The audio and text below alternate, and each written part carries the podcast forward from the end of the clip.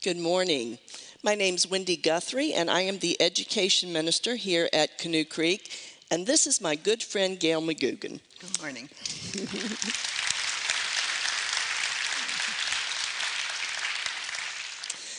Gail and I are going to spend a few minutes talking this morning because I want to get some more details about the story that she told us on the video. And I'm inviting you to listen in, okay? All right, Gail, let's have a seat. So, before we get started, why don't you tell us a little bit about yourself? I, um, as you see, I had an interesting introduction to Christianity. Um, and as you saw, as a young woman, I thought I was going to be Mary Martin and Ethel Merman and Debbie Reynolds all rolled into one. Uh, I had danced for 47 years of my life, but the Lord always had another plan for me. And uh, he, when I stopped dancing, when I could put my leg up on the ballet bar and had trouble getting it down, uh, he put me in another direction. And I thought I would miss the dancing, but I missed the children. And so I had an opportunity to go to school and became a teacher. I'm a late bloomer at the age of 56. uh, and, um, and here I am today talking to you and very humbled. so, Gail, about how long have you been a part of Canoe Creek? Well, I started coming to the church when it was at the school, mm-hmm. and so we figure about 13 years. Okay, and what are some of the ministries that you've been involved in while you've been here? I was trying to remember. I did have a small group at my home. Uh, I was a prayer partner uh, after, during the, or after the services. I uh, was in charge of preparing communion, and I baked your wafers. Mm. And, uh, but my latest job is probably one of the most fulfilling because I become Sunday morning when I'm here the most popular person because I'm the candy lady. that is a very important job. Yes, absolutely. uh, so tell us a little bit about your grandmother. Oh, th- this. My grandfather came from Trevigna, Italy as a very young man. And when he became established in a suburb of Chicago, it's only 12 miles out of the city, but at that time it was a farming community. And he wanted a bride from his province. And he knew, if the story goes, that he knew a family who knew a family who knew her. and she had a she had a very difficult life there. Uh, if you can imagine picking up rocks in fields to build fences. Hmm. Uh, but she came here, not on a cruise ship, but to marry a man that she didn't know. And uh, that gives us an insight into the strength mm. and the determination and into her faith. Uh, she had um, 15 present pregnancies and 12, she raised 12 children. so you can imagine how many of us there are on earth today. In fact, some are here tonight or today. Uh, she obviously had a very strong faith, and it wasn't a faith that I understand was spoken a lot. But as you saw in the film, it, it's a faith that resonated in her actions, in her mm-hmm. life, and in her love. Yeah. Would that all of us could say that? I'm sorry. I said it'd be nice if all of us could say oh that my. our faith resonates in our actions. Oh my. So, how did she get connected with the people at First Baptist? Well, I remember my father talking about a Mr. Hurd. Mm-hmm that was a valued. Uh, see, they lived in town, but they farmed outside of town, and uh, Mr. Hurd was just a valuable uh, help in their lives. He was mm-hmm. an employee, and evidently he needed a home, and so my grandmother provided a home for him, mm-hmm. and he was evidently a member of this new congregation that could not find a place to worship. Nobody would rent them uh, any space. Mm. But I would really have liked to been a mouse in the corner when she was discussing this with her family because it was not a popular thing to do Mm. and it took a lot of love and courage Yeah. So when she made that decision to let this congregation meet in the storefront there of the home, do you think it even crossed her mind the impact that this was going to have on the people of this congregation from generation to generation? I chuckle at that question. Uh, can you imagine raising 12 children and uh, working on the farm and cooking all the meals? And they used to talk about her making her own uh, tomato paste. And uh, no, I don't think she it ever entered her mind. I think she did what she felt was right. That she showed over time a mm-hmm. deep love that grew. She didn't just give them a place mm-hmm. and walk away. She, she evidently showed them this love that we hope that we can show and mm-hmm. receive. Yeah. So as as you and I have talked about this story over the last several months, the word that comes to my mind is legacy. Your grandmother left a legacy for your family. Do you think she would think the same thing? Do you think she would have considered this a legacy? Well, she would have had to live after 1938. Yes. Um, I think the only the way that she thought of her legacy was the way she raised her children, to raise their children, and this uh, was reflected in that that love and that courage. The stories. Sometime when we sit down, I'll have to tell you some of the stories that have come through the aunts. But she was quite a gal. So we heard in the video that this church has been praying for your family about 84 years now. Other than what you shared in the video, how have their prayers impacted your life and impacted your family? First of all, um, they were uh, a guideline, maybe, to uh, my going from death to life, which is the- the most important thing that happened. Uh, it started me on a journey, but it also affected my mother's life, which was the generation before. And my mother was a dear, sweet, talented woman. And when she lost both of her parents, uh, she developed an addiction.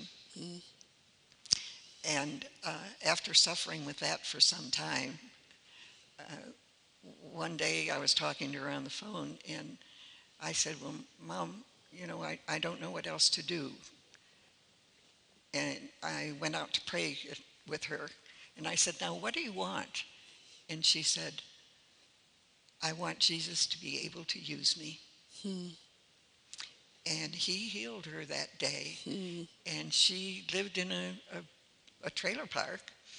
And uh, when she passed away, the number of people that came and told me hmm. what she had done for them in, in prayer and friendship. She had her own little ministry out there. Uh, so I've seen it before me. Mm-hmm. And now with my family that is busy as all you know, have been raising children and seeing the grandchildren, uh, but I see their faith holding strong in their works and action, and I can't wait to live long enough to see how they turn out. So, your mother was a woman of prayer, and I know that you are a woman of prayer. Uh, and I know a good part of that comes from your love of John chapter 17. So, talk to us for just a minute about what that prayer of Jesus has meant to you. Oh my. Um, as important as the prayers of that church uh, have been over the generations, uh, when I read John 17 and I see my Savior praying and how he reveals his his being to us mm-hmm. to return to the glory he had and how he prayed for his apostles who were going to pass the word to us but the longest prayer was for those of us to come after the generation the thousands of years of mm. generations and he revealed his relationship with the father in being one he called us to be one with Him individually. Mm-hmm. And then He calls us to be one together as a congregation. Mm-hmm. And all for the purpose of not happiness, but that we will draw others to Him. Yeah. And that's what that video through my grandmother showed. But more importantly, it was an answer to Jesus' prayer mm. for us. Yeah. So, what are some times in your life where you have seen God answering your prayers? Whether the answer was yes, Gail, or whether the answer was no, Gail. Uh, I knew she was going to ask me that. okay. Uh, we, we tend to sometimes throw out a fleece, I guess it's called, and we put conditions. I'm asking for this, but if it's not in your will, you tell me. And so uh, I was going to North Carolina to sign papers to purchase a cabin.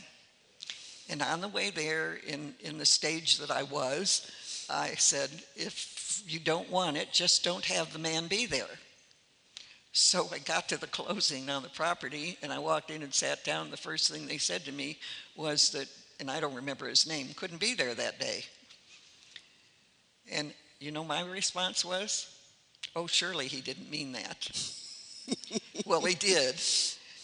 And years later, uh, when I became a teacher, uh, I was, I had in my mind that I was going to be in a certain school. And the opportunity came up when I was in my internship, and uh, my principal at the time didn't want to release me to go to the other school. And finally, he went out of town. So I went to the school because I knew he would do it if I coaxed him. And uh, so didn't I throw out another fleece? And I said, Well, Lord, I don't understand the confusion, but the only way that I wouldn't move is if the numbers weren't right. And I sat down in the chair, and the secretary walked right in front of me and looked at me, and she said, Has anybody told you that the numbers have changed? I did not say, surely he didn't mean that. so you learned your lesson. I learned my you lesson. Learned. I've also learned be careful what you ask him for. yes. So before we close up, Gail, Anything else you want to tell us um, as you as you have been contemplating this letter from your grandmother and how this story has come kind of full circle? What are what are some of the reflections that you've had? Uh, of course, one is the power of prayer, mm-hmm. but the other is the power of um, of the Word. And I know that there are a lot of young people uh, well, for instance, I was sitting next to a, a, a, young friend, and she said to me, Are you glad that you uh, have memorized scripture? And I said, No, I'm sorry I didn't memorize more. Hmm. Because when you get on in life, the most powerful prayers are those prayers that come from the Word. Hmm. And um, but look, look what's happened with my grandmother in her courage and that church that still exists Mm-hmm. and the relationship. When I went there, they treated me with such love. There was no color. hmm We were fellow brothers and sisters in Mm-hmm. Christ. Yeah. And um, anything He calls us as a congregation uh, to come to Him one on one, but then as bonded through faith because we can see the power that that has. And, and I'll close in. I, Okay. I tend to ramble. There's a song, and you're going to have to help me now. Okay. Together we remembered all the words. It only takes a spark to get a fire going. And soon all those around are warming and it's glowing. That's how it is with God's love once we experience Him. It's I can't remember that part, a but then the next song one, like fresh like spring. spring. you want to sing, you want to carry on. Yeah, pass it and on. it's that that spark that comes from the kindling Mm. of the fire of his love. Yeah. Well, we thank you for sharing this beautiful love story Thank you for having with me. us. Um, it inspires me every time I've watched this video. Mm-hmm. It has inspired me even more. It has challenged me in my walk of faith, and I'm sure it's challenged other people here today. So thank you so much. Well, thank you.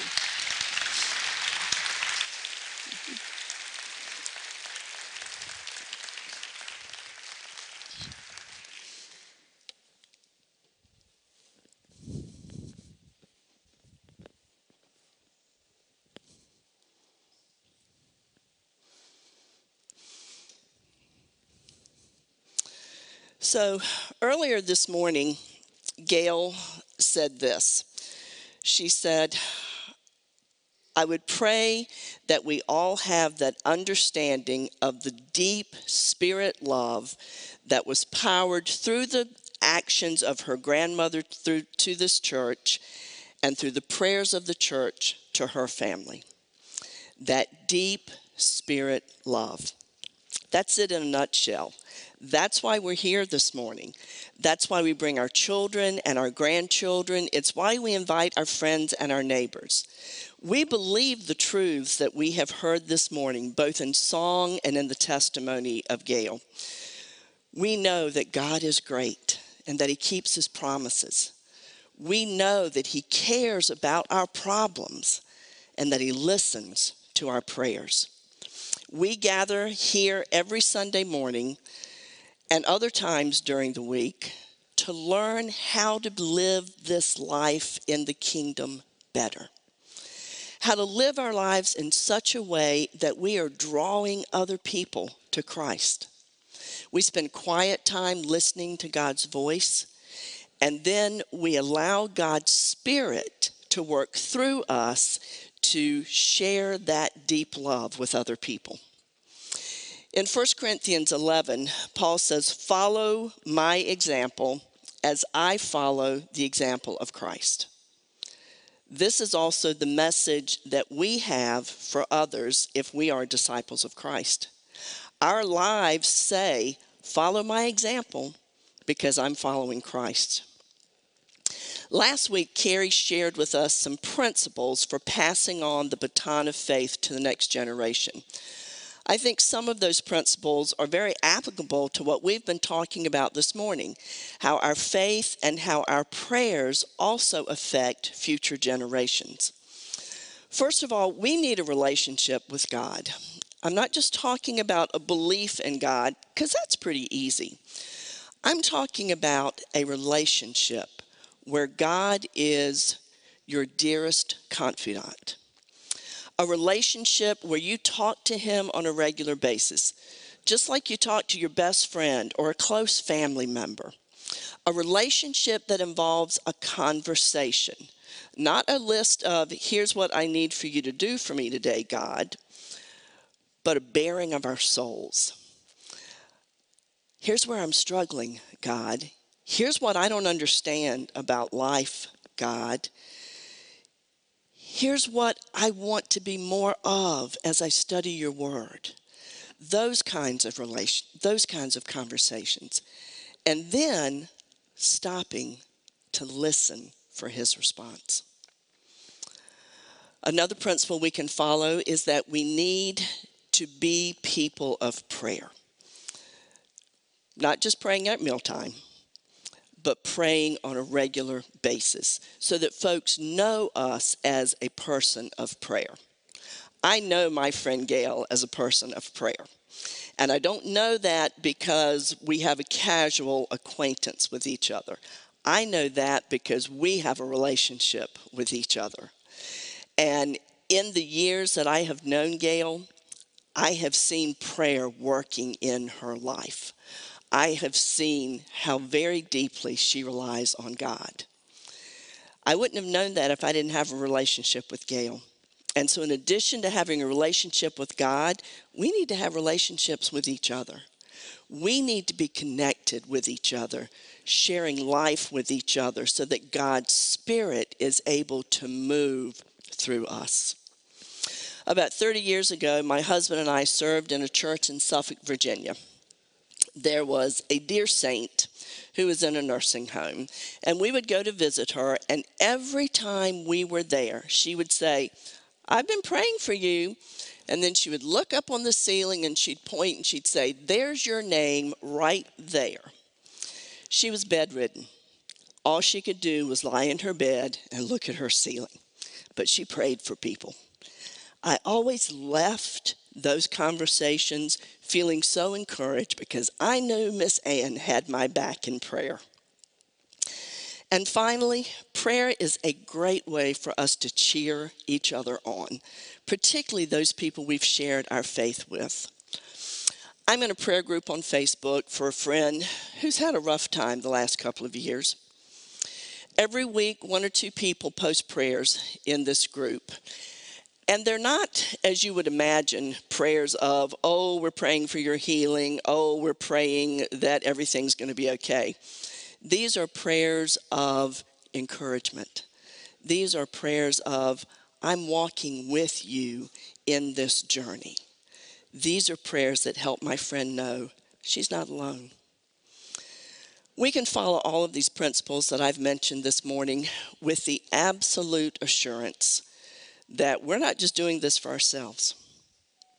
If you haven't heard anything else this morning, I hope you have heard the reality that our service, our faith, our prayers, our commitment to Christ live on long after we're gone. They impact generation after generation after generation. Let's pray.